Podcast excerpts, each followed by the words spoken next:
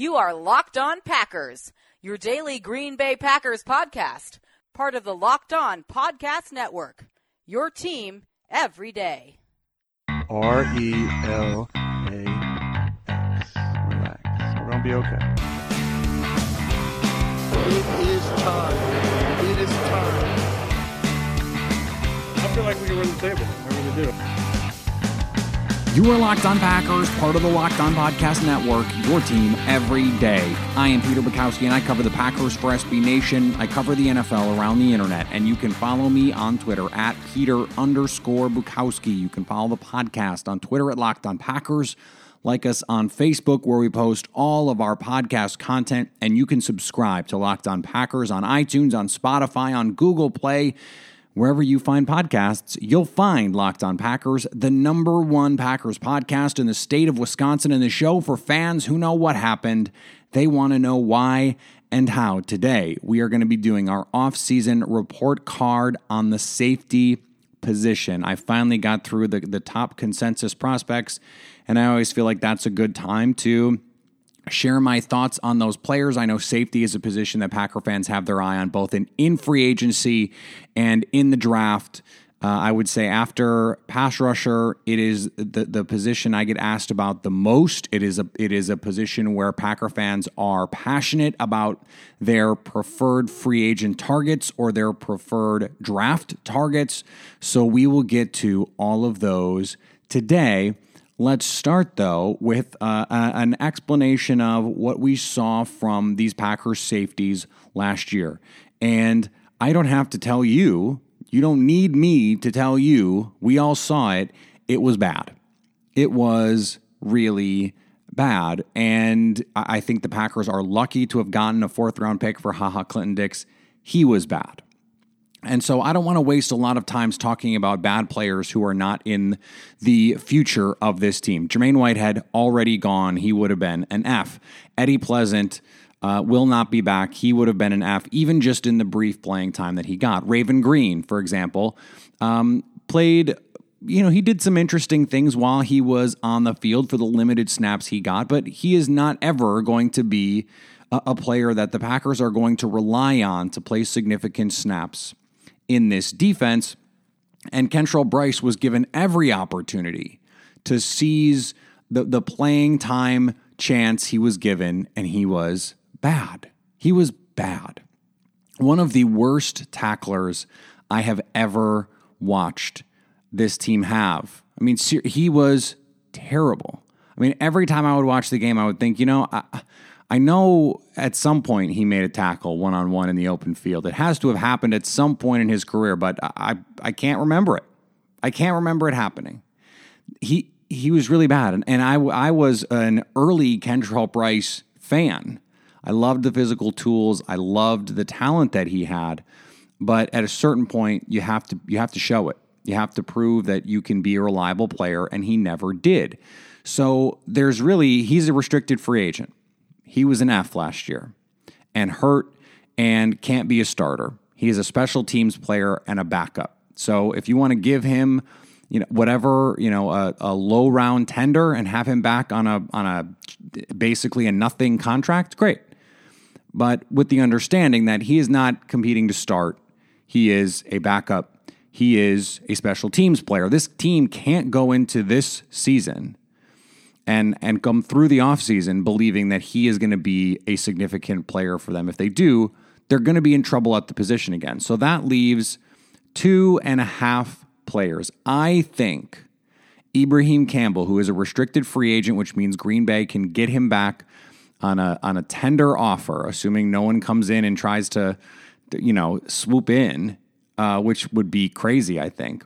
I think Ibrahim Campbell showed enough in his brief stint to warrant a further look. He's still relatively young, 26, still athletically gifted, and he was a reliable tackler last year. That's more than can be said for most of the players that came through the safety room for Green Bay last year.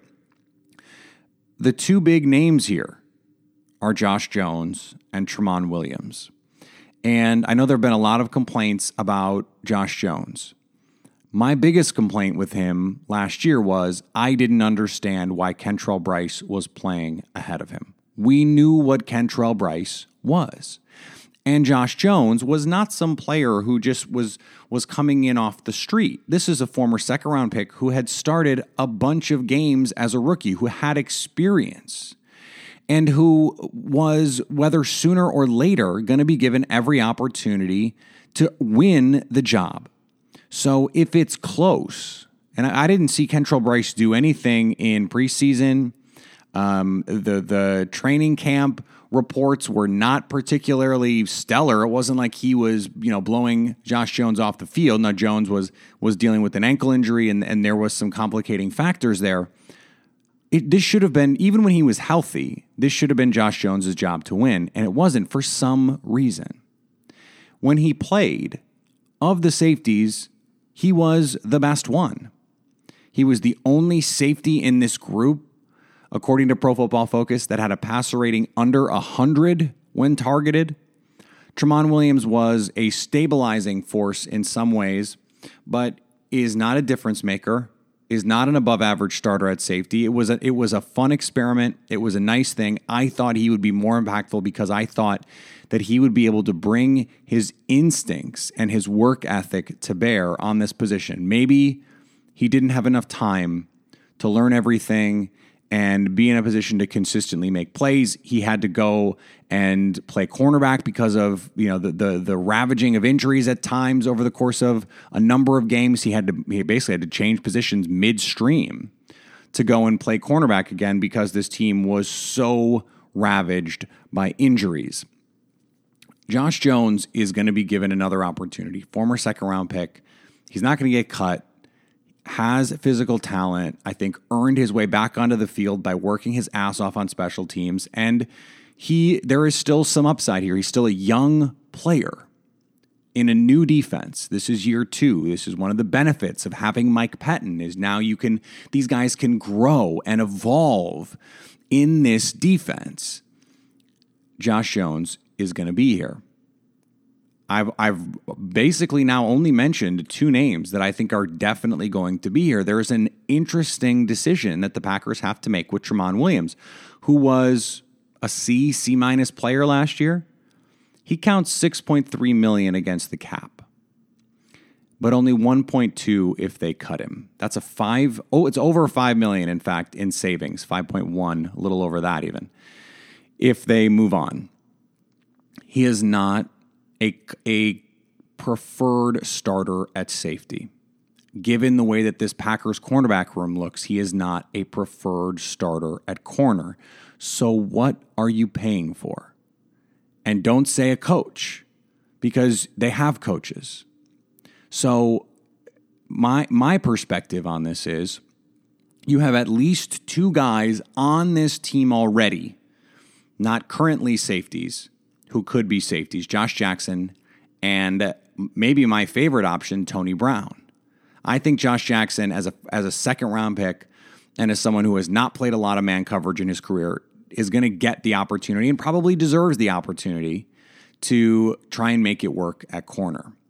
If the Packers have the option with Jaire Alexander, Kevin King, Josh Jackson, and Tony Brown, they don't really need Tramon Williams to play corner either. Move Tony Brown, move on from Tramon Williams, and use that money to re sign Bashaud Breeland.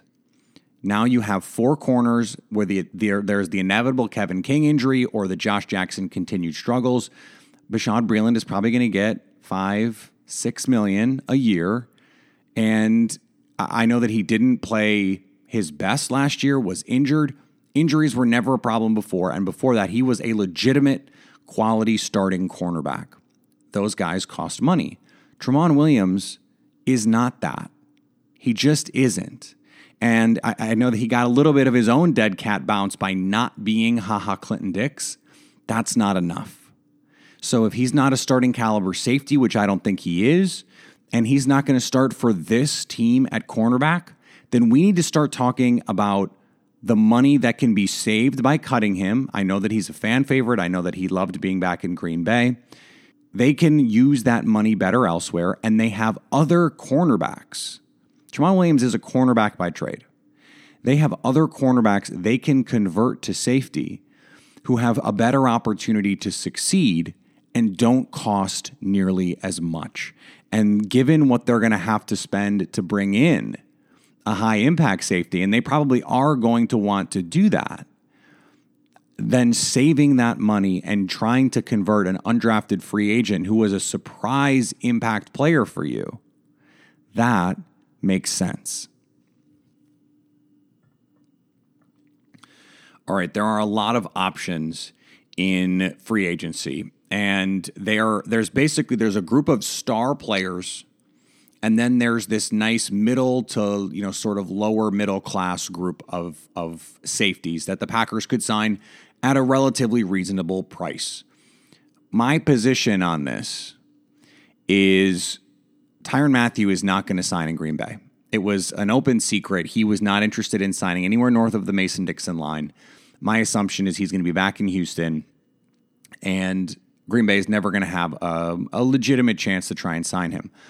Lamarcus Joyner got the franchise tag last year, made $11.2 million, and is not worth that money. He is a talented player. He is someone that you can use in a lot of different kinds of ways. He is not a top of market safety. And so that leaves Earl Thomas and Landon Collins in that star group. Landon Collins was not great last year. In fact, he only really has one great season of production under his belt. He's still going to want top of market safety money. If I'm paying top of market safety money for someone, it's Earl Thomas, and that's it. Now, if they can get Landon Collins at a at a lower number, you know, if he's going to sign for 10, that still might be too much. That was what Earl Thomas made last year. Now, if he's going to sign on that Tyrann Mathieu deal, and you're you're going to get him for one year seven, which you're probably not, but let's say three years twenty one, okay, that that's something that you can start to consider, especially when someone like Tony Brown or Josh Jackson in, in particular could be free safety options, and Landon Collins is better as a box overhang defender, someone who is playing closer to line of scrimmage and is not asked to cover in space. If you're gonna if you're gonna go after one of those stars, it's Earl Thomas, and and I think maybe Earl Thomas or bust, just given what the the safety market could look like.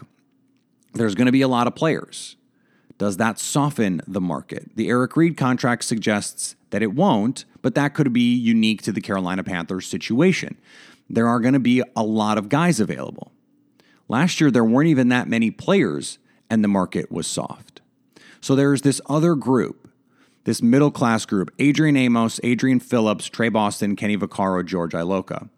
So Amos is clearly the best of that group. He has been a very good player for a number of years now and could just be, by virtue of finances, squeezed out in Chicago. He is definitely a player, if I'm the Packers, I would be targeting because I do think he could end up being worth eight, nine, $10 million. One of the best safeties in football last season, and, and really the year before, one of the most underrated safeties in football. He is not the single high monster that Earl Thomas is, but that doesn't matter because Mike Pettine uses his safeties interchangeably. He plays plenty of two, two high safety and is not going to need someone to just come in and roam the middle of the field. Those kinds of players in general are a dying breed because so many teams are eschewing that sort of single high safety look because it leaves them simply too vulnerable. Uh, it's it's becoming harder and harder to do that because guys like Earl Thomas don't exist. It's Earl Thomas, and that's pretty much it. Adrian Phillips is someone who played outstanding football for the Chargers last year. They may want to keep him, but they may decide that they drafted Derwin James and they can only allocate so many resources to that position. Now, Derwin James being on a rookie contract might make it easier to say, hey, here's the money that we're not paying Derwin. We're going to give it to Phillips. That could that could be a thing. If not, someone that Green Bay could potentially look into. Tre Boston was a name mentioned last year. He got paid a remarkably small amount to go to the Arizona Cardinals. If if that is the number again after a solid season for him, Uh, I- that I mean, there's just no. question. He only got 1.5 million last year, and was a solid player. Uh, had three interceptions, 79 tackles. Was a was a solid player. He would be an upgrade if he's going to cost three, four million. That is definitely someone that I, I think is worth pursuing. I, I don't think Kenny Vaccaro is a reasonable option. If they wanted to sign him, they would have signed him last year. I, I would have liked that. I, I would have thought that that made sense for them, but I, I don't think it's realistic for Green Bay because they had their opportunity for months in a, in a worse safety position than I think they find themselves in now. And they decided to do nothing. And then George Iloka, you know, he was he was a surprise when the Bengals moved on. The Vikings pounced. Green Bay had their opportunity there as well. And, you know, Iloka, as a former Bengal, familiarity with Mike Zimmer, with the scheme and the system, maybe that played a role. Maybe, you know, this offseason with a full offseason to to, you know, get a get a lay of the land and have opportunities to go through training camp and stick somewhere, maybe he becomes an option for Green Bay. But I, I just I don't know how much he really moves the needle for this team. So I'm I'm looking at really three players. Earl Thomas at the top. If he wants 10, 11, 12 million, give it to him because he's the only free safety, true free safety on the market or likely to be on the market. And when he's healthy, and when he was healthy last year, he was the best safety in football, one of the best defensive players in football, full stop. The money is worth it to get a player like that. After that, I don't think Adrian Phillips is going to be available, but if he is, that's someone to target. Adrian Amos is another name, eight, nine, 10 million. That makes sense. Tre Boston, three, four, five, six million. They have options at each price point. and each each signing would signal something to us about how they feel about that position and potentially where they want to go in the draft. Signing Tre Boston on a low money deal could mean they're more willing to use high draft assets. Signing someone like Earl Thomas means it's pretty unlikely that they're going to use a top pick on a safety so soon after using one on Josh Jones and with the other options that are available to them. That's not to say they won't. I think it just decreases the likelihood. You can say take best player available, whatever, whatever. Those are those are easier for for us to say watching than it is for a team to make a decision. So that doesn't mean they're right to ignore that position. I, I think they can still sign someone and draft someone, especially considering how often they play three safeties.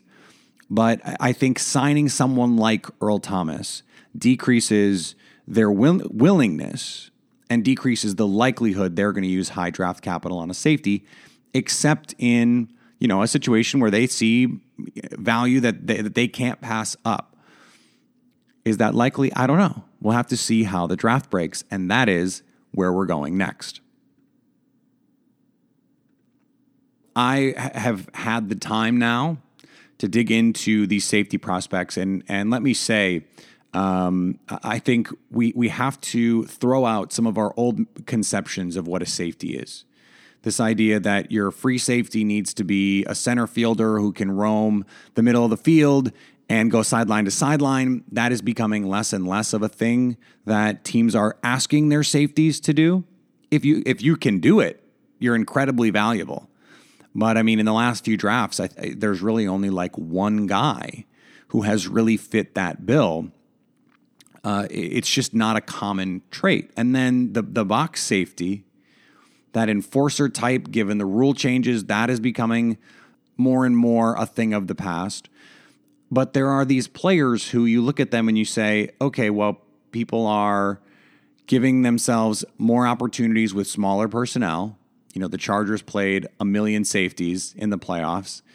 The Packers are playing multiple safeties. Their base nickel is a three safety nickel look. So, someone who is not a deep roaming safety has more opportunities to not only get on the field, but get on the field and have an impact. Look at the kind of impact Derwin James had being able to play all over the field. Look at the kind of impact a linebacker like Leighton Vander Esch had on Dallas or Darius Leonard. Here's the, the secret there, though you don't have to be a linebacker to have that kind of impact. You can be a safety if you play linebacker. If you do the things that a traditional linebacker would do, cover, run and chase, blitz, play in the middle of the field or play, you know, in that in that intermediate space depending on the scheme and and the position that you're playing, you're an overhang defender. You're not quite a safety playing deep. You're not a you're not a lineman. You're not a corner. You're playing this this in between space. In college, they call it star a lot of times. You're not a real linebacker. You're not a real safety. It's and you're not really a box safety. It's something else. There are these other things, and there are a couple really good ones in this draft. So Green Bay is going to have opportunities to draft a, a, a number of different types of players. And does that change how they attack free agency? Are they, if they like someone like Nasir Adderley and they think they're going to have an opportunity to draft him, does that make them more likely to say, we're happy to spend money on Landon Collins because we're going to aggressively add players who cover up for his deficiencies covering in space? I think that's a potentially risky proposition because you don't know who's going to be available in the draft. You only know who's going to be available to you in free agency when you have the opportunity to sign them. But that the flexibility they have with this draft class because there are so many different types means they don't have to worry as much in free agency because there's going to be a, a guy that does the kind of thing they need him to do in this class. So I've watched the top six guys. Florida's Chauncey Gardner Johnson is the best safety in this group, a legitimate first round pick, but not someone that I think the Packers will or should consider at 12. Johnathan Abram from Mississippi State is second. Deionte Thompson from Alabama is third. Taylor Rapp from Washington is fourth. Nasir Adderley from Delaware is fifth. Juan Thornhill is sixth. And if we're going to lay them out and the opportunities where Green Bay might have to draft them, I don't think there's a safety worth taking at 12. If there were, I don't think it would be a bad idea to do it. I just don't think there's a player there worth taking. I would take that top three group Chauncey Gardner Johnson, Johnathan Abram, and Deionte Thompson. Those are guys at 30 who I think make sense and in that order. Chauncey Gardner Johnson is an ascending player who is extremely athletic, who is uh, dynamic with the ball in his hand, and is a playmaker. That's just what he is. He is a playmaker, a splash player. He can cover like a corner in the slot or on the boundary. He can play deep middle, and he's a more physical tackler than his size would would indicate. I really like him. Abram is the enforcer type. There are some shades of Kam Chancellor on his tape. And I don't say that lightly. He is a heat-seeking missile, but not in a not in a dangerous way, not in a way that's going to get him flagged a bunch.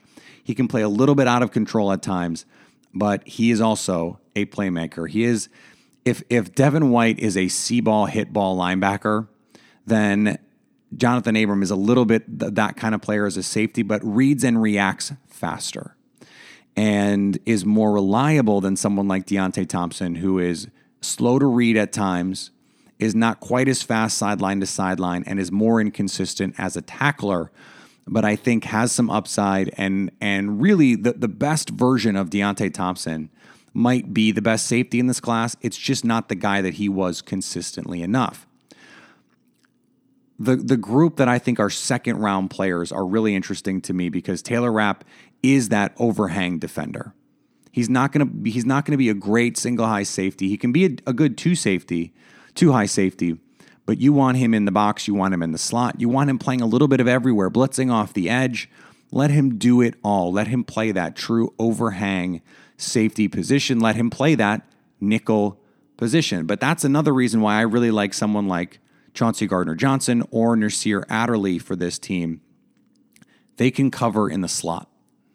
And so if you're Mike Pettine and you can say, all right, we can play three safeties and basically be in what is nickel for most teams, not lose anything defending the run and not lose anything defending the pass because this third safety of ours can cover in the slot, can cover split out tight ends, but can also give us something as a run defender that is exceedingly valuable. I don't think Adderley is the first round talent he's been billed as for a number of reasons that we can get into at a later date. I, I really wanted to like him going into watching him play and just came away a little bit colder than I thought I would. Uh, I thought I was going to go see a ball hawk, and instead I saw a guy who just really just takes advantage of bad quarterback play. Uh, when you look at someone like Chauncey Gardner Johnson, for example, when he makes an interception, it's because he reads the quarterback eyes, he explodes to the sideline and makes the pick. Those are things that you want to see when you turn on these guys and watch them play. And then the third round pick that I think could really be interesting here if he gets there, if he gets to 75, Juan Thornhill from Virginia, a little bit under the radar. He is not a superstar. He just makes the plays in front of him. He's not a burner athletically, but he can run with most guys. If he is on your team, he can start for you. I don't think he's a he's not a third round talent. I think he's a borderline second. He's a mid day 3 type player but I don't think he's going to test great. That could push him down a little bit. And now he's in that third round range where he can come in and, and he can just be a solid dude. He can be what you wanted Tramon Williams to be. He can be what Tre Boston is. Just a guy who's going to come in and be solid for you, who has experience, who's going to play smart and under control, make the tackles he has to make. Not going to be a super high impact player, but just going to be solid. There is a value in just being solid, especially at safety, where you're a last line of defense player a lot. That just having someone solid could really be an improvement for the Packers. So that is the that is the group at, at safety. I don't I don't know that there is a, a position where I, I point to and I say that's the sweet spot for them. Uh, I, I like that 30 spot because of the players that are going to be available there. Uh, I, I, don't think, you know, Mel Kiper had Abram as the as the first safety taken in his last mock draft. I know Deionte Thompson is a top 10 player according to some people. And I think Chauncey Gardner Johnson is is very underrated. So we'll see how this board starts to shake out. I think 44 is a is a potential target spot depending on what they're able to do in free agency, how the draft shakes out. You know, if they add a right guard, let's say, in free agency, they can get their pass rusher at 12. They get their their there's a safety there at 30. They can get a tight end at 44. That's a real that's starting to look like a really good draft if they get their pass rusher at 12 and, you know, Chauncey Gardner Johnson's there at 30, grab him. Grab him. I think that would be really good value and and a player that could come in right away and and be an impact player for the Green Bay Packers. That is what the draft is for. And so that's what they have to try and do. They need help at safety, and they're going to have myriad opportunities with a host of players who can come in and make this team better. They have to take advantage of those opportunities. We're going to have Andy Herman and Jack Wepfer on the show tomorrow to talk free agent priorities, free agent ideas about how the Packers should attack this offseason and beyond. It should be a fun conversation with those two guys. And then we'll be back next week talking NFL draft.